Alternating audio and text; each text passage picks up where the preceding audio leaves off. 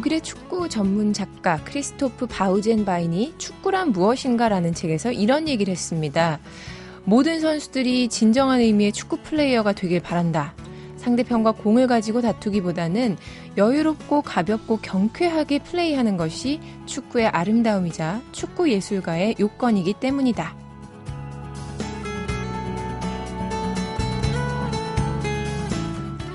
세상에서 가장 재미없는 축구는 놀이로서의 축구가 아니라 노동이라는 태도로 경기에 임할 때라고 합니다. 선수들이 경기를 의무로만 여기고 놀이의 즐거움을 잊게 되면요. 관중들 역시 축구를 노동으로 여기게 된다고 하죠. 2014 브라질 월드컵이 개막 이틀째를 맞았습니다. 승리는 싸워서 얻는 거고요. 벽을 쌓아서 이기는 거라고들 합니다만 모두가 기분 좋게 즐길 수 있는 축제가 됐으면 좋겠네요. 안녕하세요. 매거진톡 서현진입니다.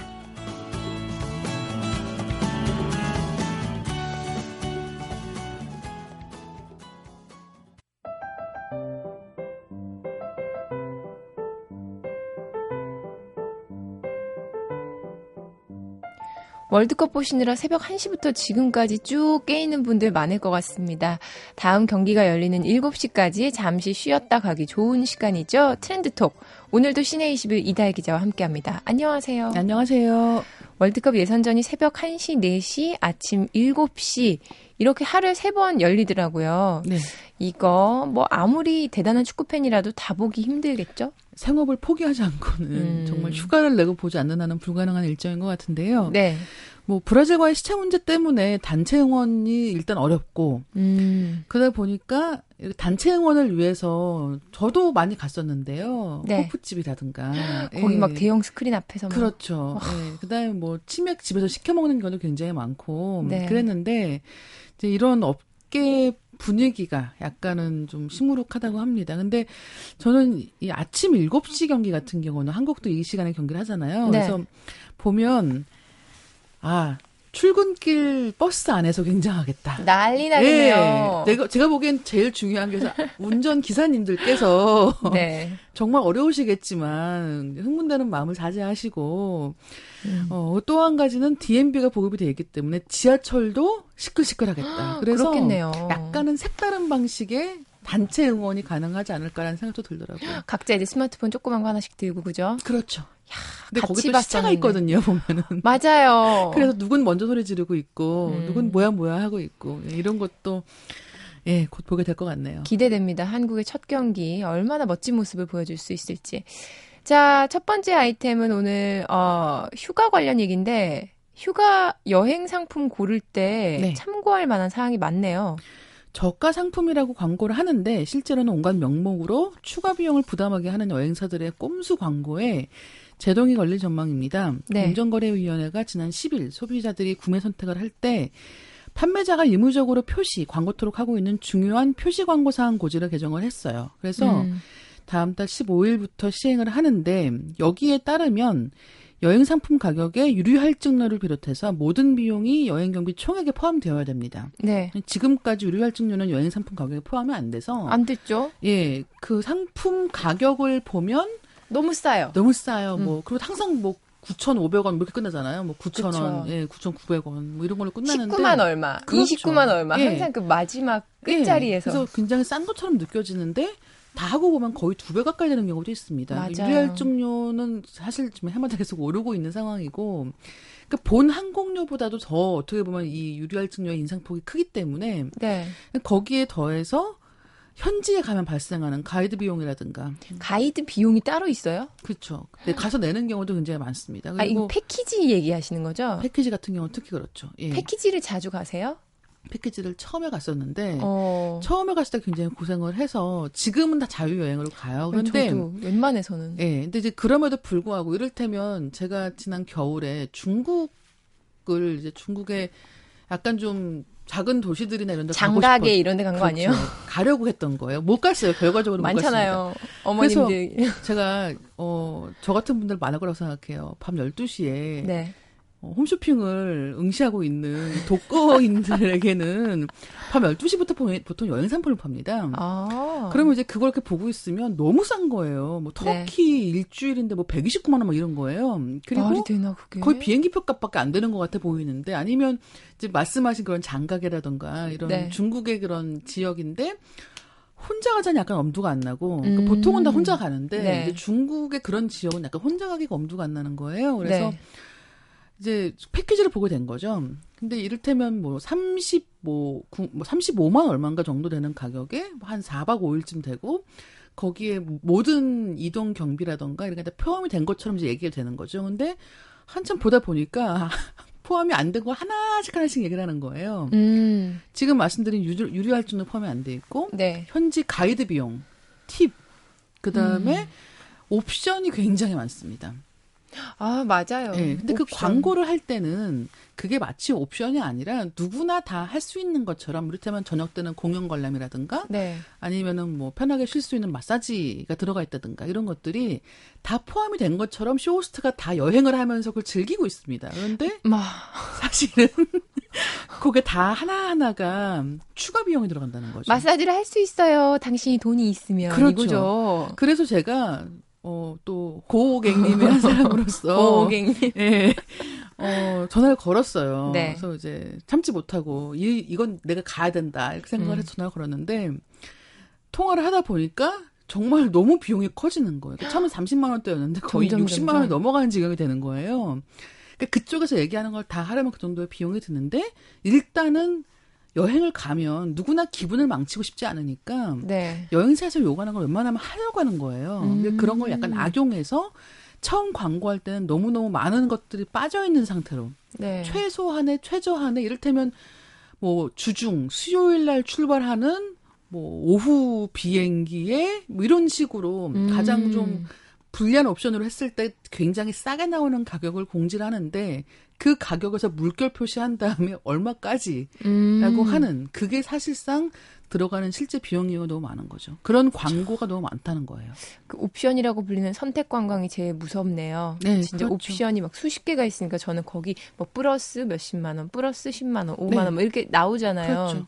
그거를 진짜 잘 모르는 사람들은 버튼 한 번 잘못 눌렀다가 아주 그렇죠. 그냥 그럴 것 같아요. 그런 경우도 많고 특히나 가서 현지에서 가이드들이 그 옵션 관광을 권유하는 방식이 약간은 강압적인 데도 있습니다. 이를테면 그 관광을 하는 데까지 가서 네. 할 거면 지금 돈을 내시면 되고 아니시면 기다리라는 식인 거예요. 어, 시간 아까워요. 그렇죠. 어떻게 네. 기다려요, 거기서. 이제 그리고 그게 옵션이라고는 하지만 약간은 강제적이라고 느끼기 때문에 사람들이 네. 거기서 하기 싫어요라는 말을 못 하고 그냥 돈을 내고 진행을 하는 음. 경우도 있어요. 그래서 이런 식의 이제 시정안이 나왔으니까 네. 앞으로는 이 모든 걸 다 포함한 음. 이제 여행 경비가 나올 것이고 그렇게 되면 아마 또 체감하기로는 결국은 음. 같은 돈이지만 네. 훨씬 더 비싸지는 것 같은 느낌이 들기 때문에 어. 여행 업계에서 또 말이 많지 않을까 생각도 들고요. 자, 다음 소식은 약간 좀 무거운 소식입니다. 데이트 폭력에 시달리는 여성이 늘고 있다 이런 뉴스가 있네요.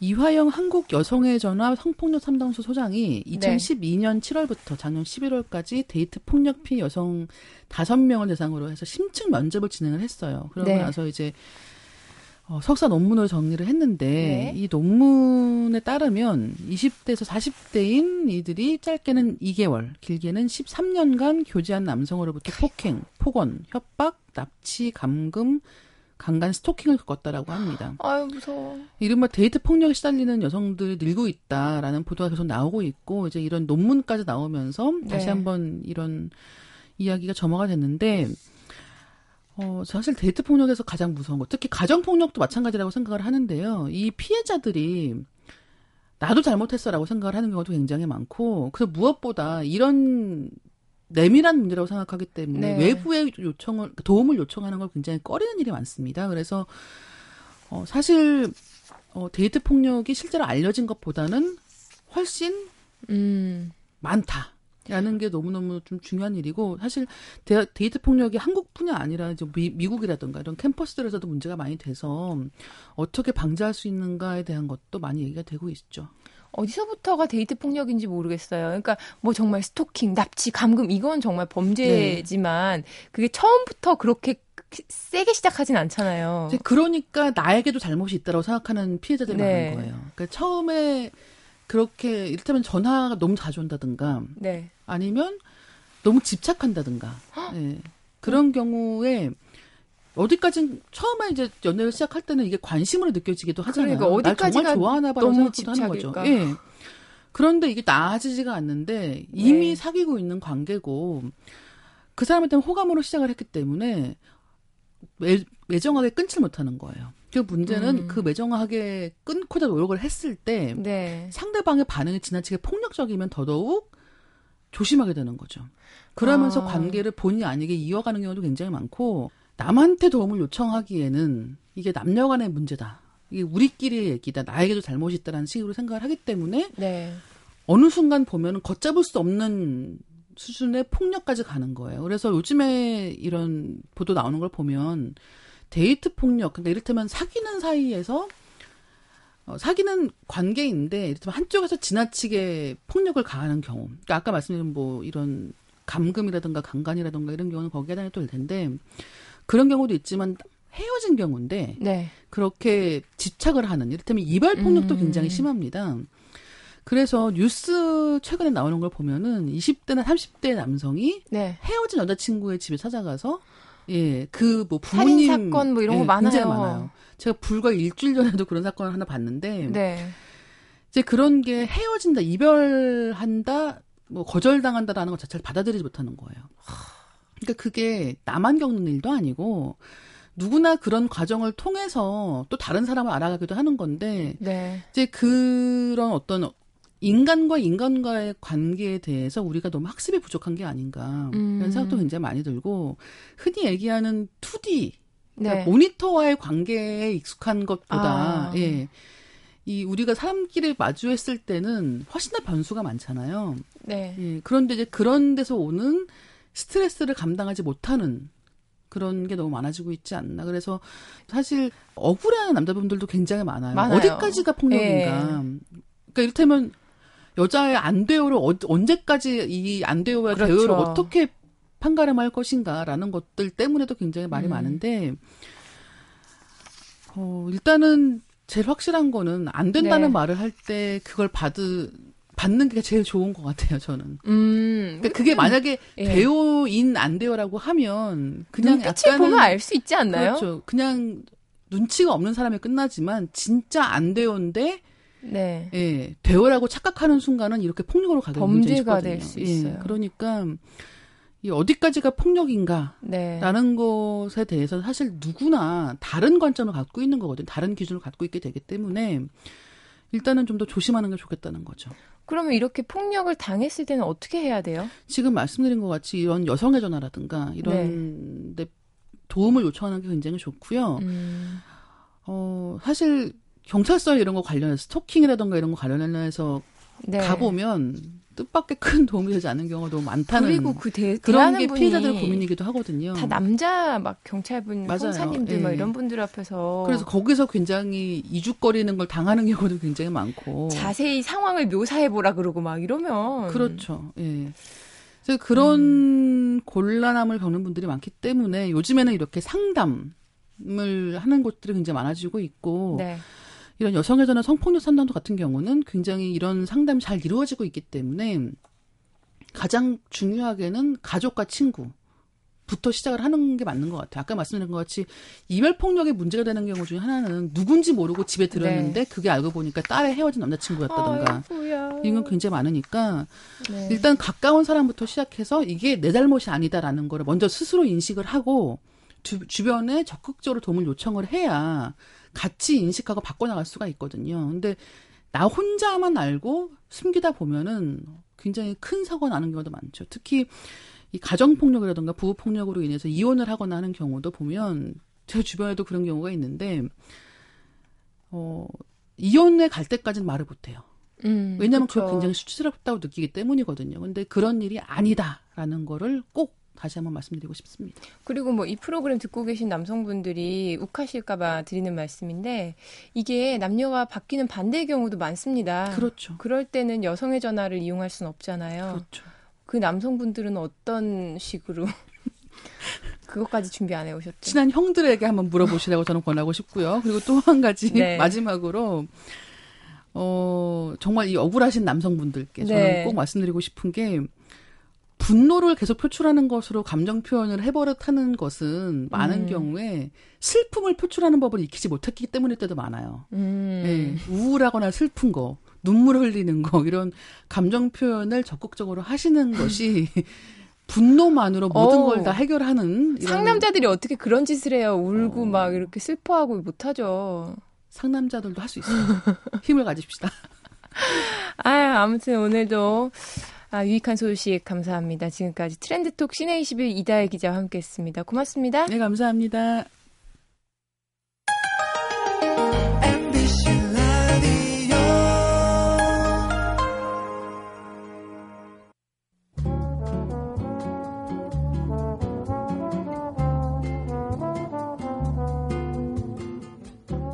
형사소송법은 피고인에게 변호인이 없으면 재판을 열지 못하도록 하고 있습니다. 그래서 우리나라 헌법 제12조 제4항을 보면 이런 단서가 붙어 있죠. 형사 피고인이 스스로 변호인을 구할 수 없을 때에는 법률이 정하는 바에 의하여 국가가 변호인을 붙인다.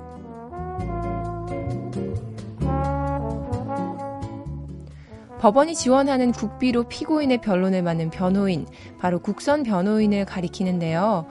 국선 변호사로 일단 선임이 되면 수임을 거절할 수 없다는 규정이 있습니다. 아무리 피고인이 사회적 지탄을 받는 무거운 죄를 지었어도 국선 변호사는 피고를 변호해야 하는 의무가 있는 거죠. 현재 세월호 선원들의 국선 변호를 맡은 변호인들은 가슴에 돌덩이를 안고 있는 심정이라고 합니다. 자신의 의사와 무관하게 선정된 만큼 고충이 적지 않을 텐데요. 해서도 안 되고 할 수도 없는 일인 걸 알면서 포기할 수가 없다. 이런 노랫말이 공감되는 곡 있어요.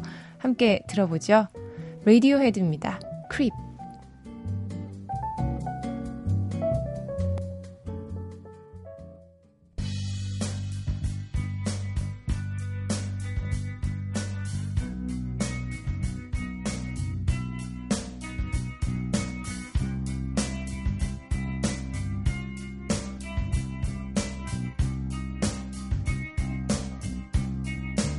genuine.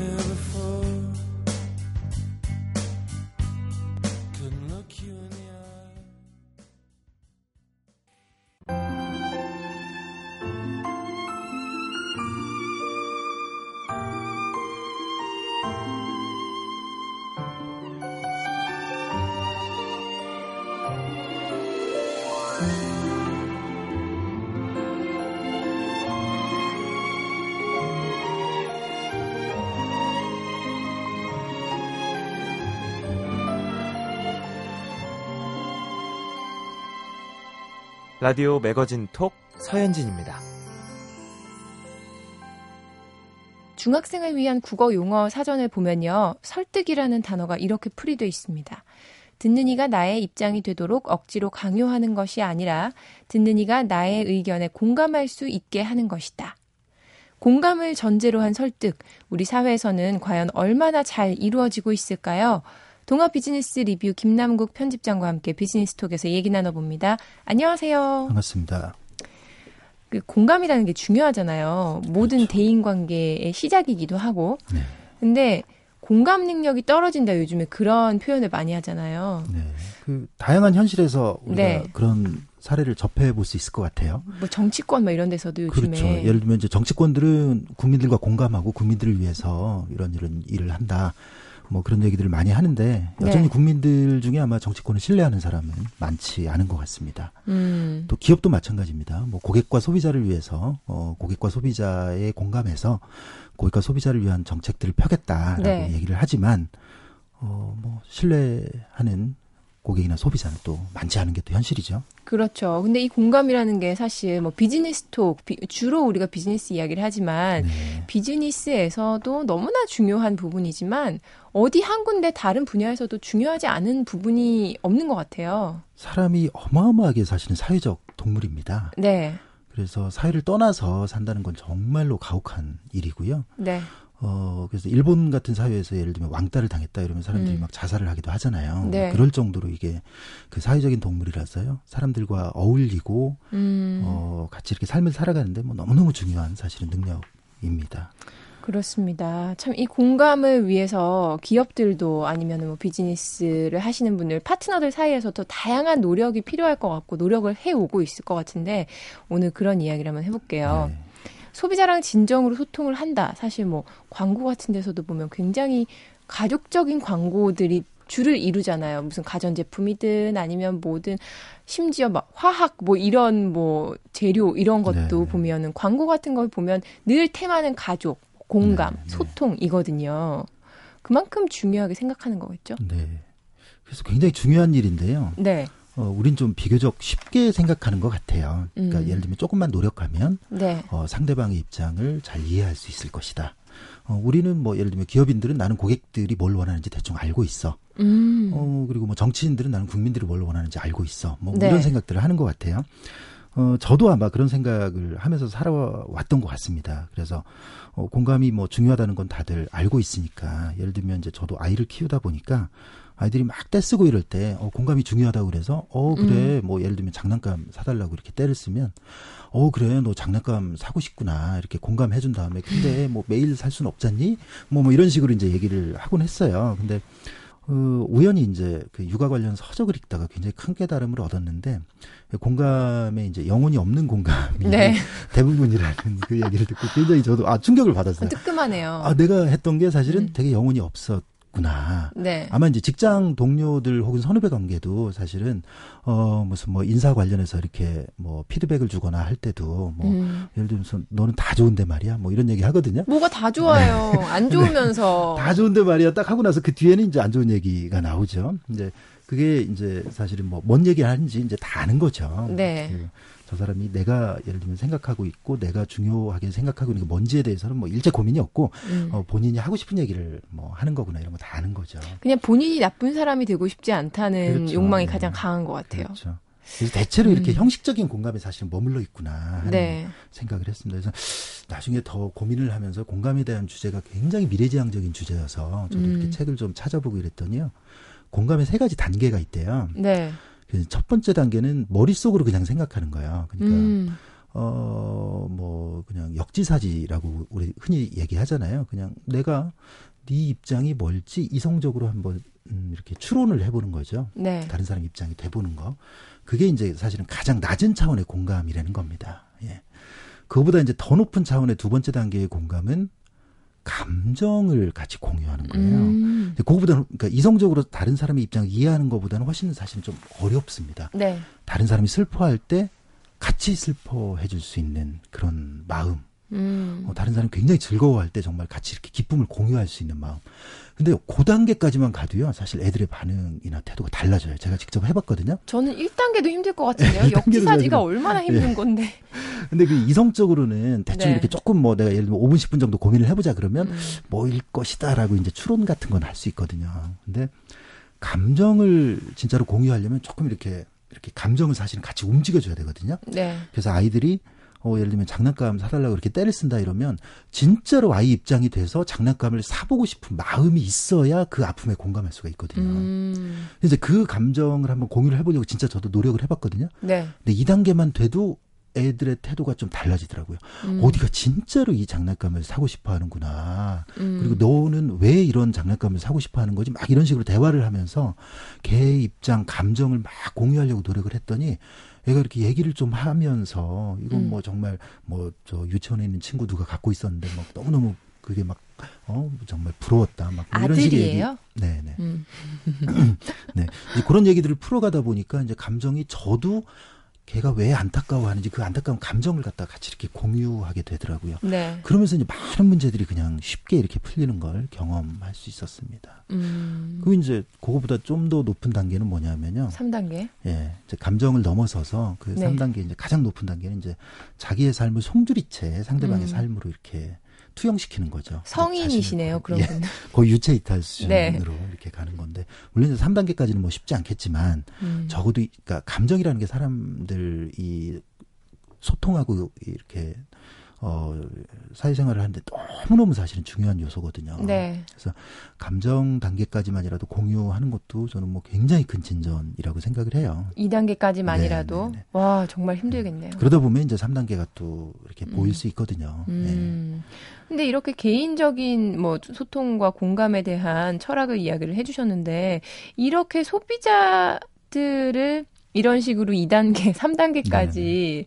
뭐랄까 이해하고자 하는 기업들의 노력 구체적으로 어떤 게 있을까요? 저희가 한번 그 취재하다가 이렇게 굉장히 재밌는 사례를 발견을 했는데 네. 어, 그 광고 제작 업체가 아주 그 꽤 혁신적인 광고를 냈습니다. 네. 그래서 이제 어떤 그 보험회사 광고인데요. 생명보험회사는 광고하기가 무척 힘들어요. 왜냐하면 생명보험 회사의 본원적인 제품의 가치가 뭐냐면 네. 가족이 죽거나 하여튼 이랬을 때 이제 큰 돈을 받을 수 있다는 네. 게 이제 그 생명보험 회사가 제공하는 가치여서 그 가치를 강조하면 이게 굉장히 역풍을 맞아요. 누군가는 잘못돼야 가치가 네, 발생하는 거죠. 그렇죠, 그렇죠. 그래서 옛날에 실제로 어떤 한 생명보험 회사가 그런 비슷한 광고를 만들었어요. 네. 뭐 이렇게 어떤 그 가정주부가 굉장히 쓸쓸한 표정으로 이렇게 있고 어... 막 그러니까 이제 약간 그 남편이 죽었다는 걸 암시하면서 네. 근데 그 상황에서 막 생명보험 회사에서 큰 돈이 이렇게 지급이 돼서 굉장히 막 든든하고 막 뭐 이런 식의 스토리를 아... 연상시키는 광고를 했다가 유쾌하진 않네요. 거의 욕을 막 네. 바가지로 먹었던 어, 막 거친 정말 저항을 받았었죠. 음. 그래서 이제 대체로 생명보험 회사들이 어떤 광고를 하냐면 그냥 뭐 우린 당신의 든든한 뭐 파트너예요. 뭐 든든한 동반자예요. 이런 식으로 애매모호한 광고를 합니다. 음, 정말 네. 애둘러서 핵심 절대로 그렇죠. 찌르지 않는 그런 광고. 핵심을 찔렀다 하면 이게 이제 너무 큰 역풍을 그렇겠네요. 받으니까요. 특성상. 네. 근데 이제 그런 업계에 그런 문화가 뭐 수십 년 이렇게 지속이 되어 왔었죠. 근데 이제 최근에 한 그 보험회사가 이제 잔소리 베이비 뭐 이런 컨셉을 내왔어요. 뭐 네. 엘비스 프레슬리 닮은 아이가 나와가지고 막 당신의 건강을 위해서 저는 막 계속 잔소리를 할게요. 뭐 운동하세요. 음. 뭐, 뭐 이런 식으로 네. 완전 틀을 한번 깬 거죠, 사실은. 그래서 그 아이디어가 어떻게 나왔을까 해서 이제 그 광고 제작자하고 인터뷰를 하다가 굉장히 흥미로운 사실을 발견했습니다. 어, 광고 제작자이가 그래요. 자기도 이제 프로젝트를 시작을 하면 어떤 기업의 광고를 제작해야 된다. 이 계획을 시작하면 시작하자마자 놀랍게도 공급자 입장이 된대요. 그 기업 네. 입장이 된다는 거예요. 오. 소비자 입장이 안 되고. 그래서 막 그거를 좀 극복하기 위해서 굉장히 노력을 하는데도 네. 어느새 그 기업 입장에서 사고를 하는 겁니다. 이제 우리도 대화를 음. 할때 내 입장이 돼서 네. 상대방하고 얘기하는 거 똑같은 겁니다. 아. 그러니까 상대방이 공감하는 게 이제 굉장히 쉽지 않은 거죠. 사실. 간단한 건데 정말 그렇죠. 중요하네요. 네. 그게. 네. 근데 이제 이분은 그 공감을 할 수 있었던 결정적인 계기가 있었대요. 네. 아파 버린 거야 본인이. 아... 이제 본인한테는 되게 불행인데 네. 광고 프로젝트로서는 굉장히 아주 그 새로운 돌파구를 마련해 준 거죠. 왜냐하면 보험 소비자의 입장이 철저하게 돼본 겁니다. 좀 심각하게 아프셨군요. 네, 그냥 뭐 일반적인. 예, 네, 그냥 뭐 간단하게 아픈 게 네. 아니고 약간 좀, 어, 어. 어, 좀 위협을 느꼈다라고 할 정도로 좀 아프셨던 모양이던데. 근데 이제 이렇게 아프게 돼버리니까 어떤 일이 생기냐면 아까 말한 공감의 3단계 있잖아요. 그 3단계 가장 높은 3단계가 자연스럽게 돼 버렸어요. 송두리째 자기가 보험 소비자가 돼 버린 거예요. 와, 그죠? 그렇죠. 뭐 그거는 그냥 이렇게 막 감정을 공유하거나 막 뭐 이런 식으로 막 의식적인 노력이 아니라 그냥 자기 자신이 송두리째 보험 네. 소비자 입장이 딱 돼 버린 겁니다. 음, 정말 많은 걸 느꼈겠죠. 음. 아, 그러니까 이제 제일 아파 보면요, 뭘 느끼냐면 보험금이고 뭐고 아무 소용없구나 이런 거 느낍니다. 예. 아. 그러니까 맞아요. 이제 아프고 난 다음에는 무슨 막 뭐 부명예 지위 뭐 이런 거 아무 소용 없습니다 사실. 뭐 자기 건강이 최고인 거죠. 음. 뭐 돈이 뭐 산더미처럼 쌓여 있어봤자 뭐 합니까? 뭐 쓸 수도 없고 뭐 그런 거잖아요. 그러니까 아프고 나서 이렇게 새로운 통찰이 생긴 게 뭐냐면 아, 네. 아, 보험 상품의 본원적인 가치가 사실은 음. 아프고 나서 이렇게 도와주고 하는 것이 아닐 수도 있겠다. 완전히 소비자 입장이 돼봤더니 평소에 아프지 않도록 어, 이렇게 관리하고 조언해주고 이런 게 정말로 가치 있는 일이 될 수가 있겠구나. 그렇죠. 보험사의 그 아주, 어, 굉장히 가치 있는 활동이 될 수 있겠구나. 이런 이제 그 통찰을 얻은 거죠. 그래서 네. 이제 평소에 잔소리를 이렇게 꾸준히 해주는 어, 그런, 어, 네, 메시지들을 담아내면, 어, 굉장히 소비자들한테 또 유용하고 그 보험사도 굉장히 새로운 포지셔닝을 할 수 있겠구나. 이제 이런, 음. 어, 통찰을 얻어서요. 실제로 이제 그런 광고를 제작을 했고요. 굉장히 반응이 어, 좋았습니다. 이제 이런 혁신이 네. 나오는 거죠. 뭐 이런 성공적인 그 업계의 사례를 얘기를 해주셨는데 소통에 대해서 근데 사실 뭐 경영 비즈니스 굉장히 냉혹하잖아요 뭐 전쟁터라고 할 만큼 그렇죠. 그래서 공감보다는 우선은 뭐랄까요 나의 지금 눈앞에 있는 숫자상의 그 이득 이 훨씬 더 중요할 것 같고 내 앞에 경쟁자를 물리치는 게 훨씬 중요할 것 같다는 생각 그렇게 음. 쫓을 수밖에 없. 없지 않을까 그 생태가 그게 이제 굉장히 중요한 포인트예요. 네. 그러니까 이제 기업은 당장 성과를 내야 된다 하는 네. 그 주주들의 압박을 받고 있고요. 네. 경영자도 당장 성과를 내지 않으면 경영자 평가에서 좋지 않은 결과가 나온다. 뭐 팀장들 뭐 다 조직원들이 다 당장 이제 눈에 보이는 성과를 어, 추구하게 됩니다. 네. 이제 그러다 보니까 당장 눈앞에 보이는 어 이익을 추구하게 돼요. 근데 어, 이게 재밌는 현상이요. 세상의 모든 결정은 막 좋은 결정, 나쁜 결정이 있는 게 아니라 장기적인 이익을 추구하느냐, 단기적인 이익을 추구하느냐, 요 두 가지 그 모순 중에서 이제 하나를 선택한다. 뭐 이런 견해가 있는데 좀 전적으로 동감합니다. 그러니까 음. 이제 기업들이 예를 들면 어떤 기업은 이제 단기적으로 하여튼 막 성과를 내기 위해서 굉장히 많은 노력을 해요. 그래서 네. 막 예를 들면 지금 당장 상품을 많이 팔려면 어, 뭐, 마케팅도 화려하게 하고, 뭐, 사실 상품이 좀 별볼 일 없어도. 네. 그죠? 뭐, 화려하게 마케팅하고, 막 그, 저, 물건 판매하는 그 대리점이나 막 이런 업체를 막 이렇게 밀어내게 하고 이러면 당장 성과가 좋아지잖아요. 짧게 이제 치고 빠지자. 짧게 치고. 그죠? 이제 그런 노력들은 이제 분명히 단기적인 성과를 가져오지만 네. 장기적으로는 어, 그 기업에 이제 뭐 좀 마이너스를 가져오는 거죠. 이제 소비자들이 바보가 아니니까. 네. 근데 이제 음, 단기적인 이익을 어느 정도 희생하더라도 소비자들이 진짜로 원하는 좋은 제품을 만드는데 우리가 좀 노력을 더 해보자.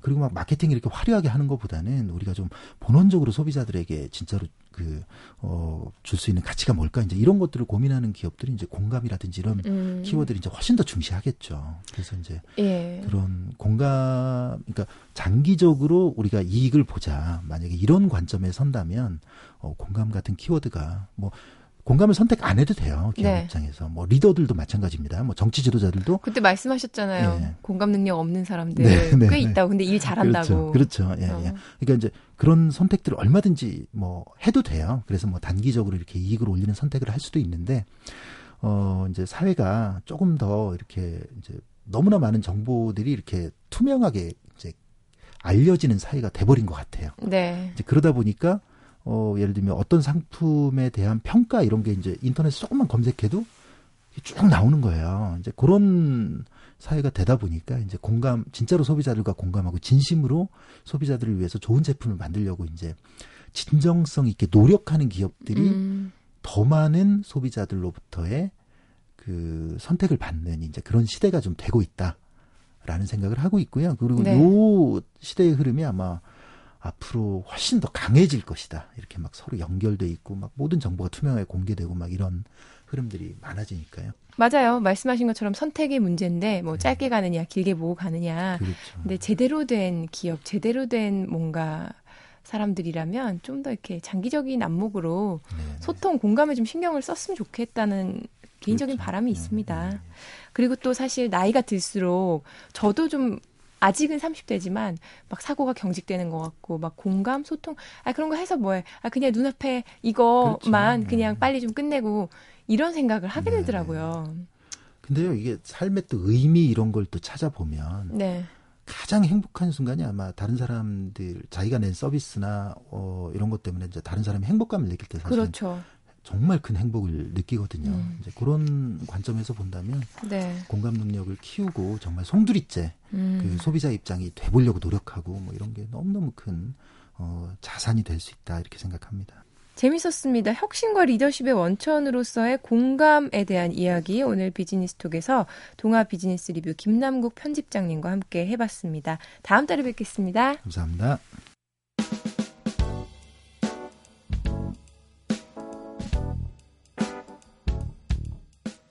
다음 주 매거진 톡은요, 스포츠 톡과 함께 합니다. 월드컵이 한창 무르익어갈 시점이잖아요. 그 어떤 주보다 박진감 넘치는 월드컵 얘기로 채워드릴게요. MBC 스포츠 플러스 이명환 PD의 맛깔나는 입담이 어우러질 다음 주 시간도 기대해 주시고요.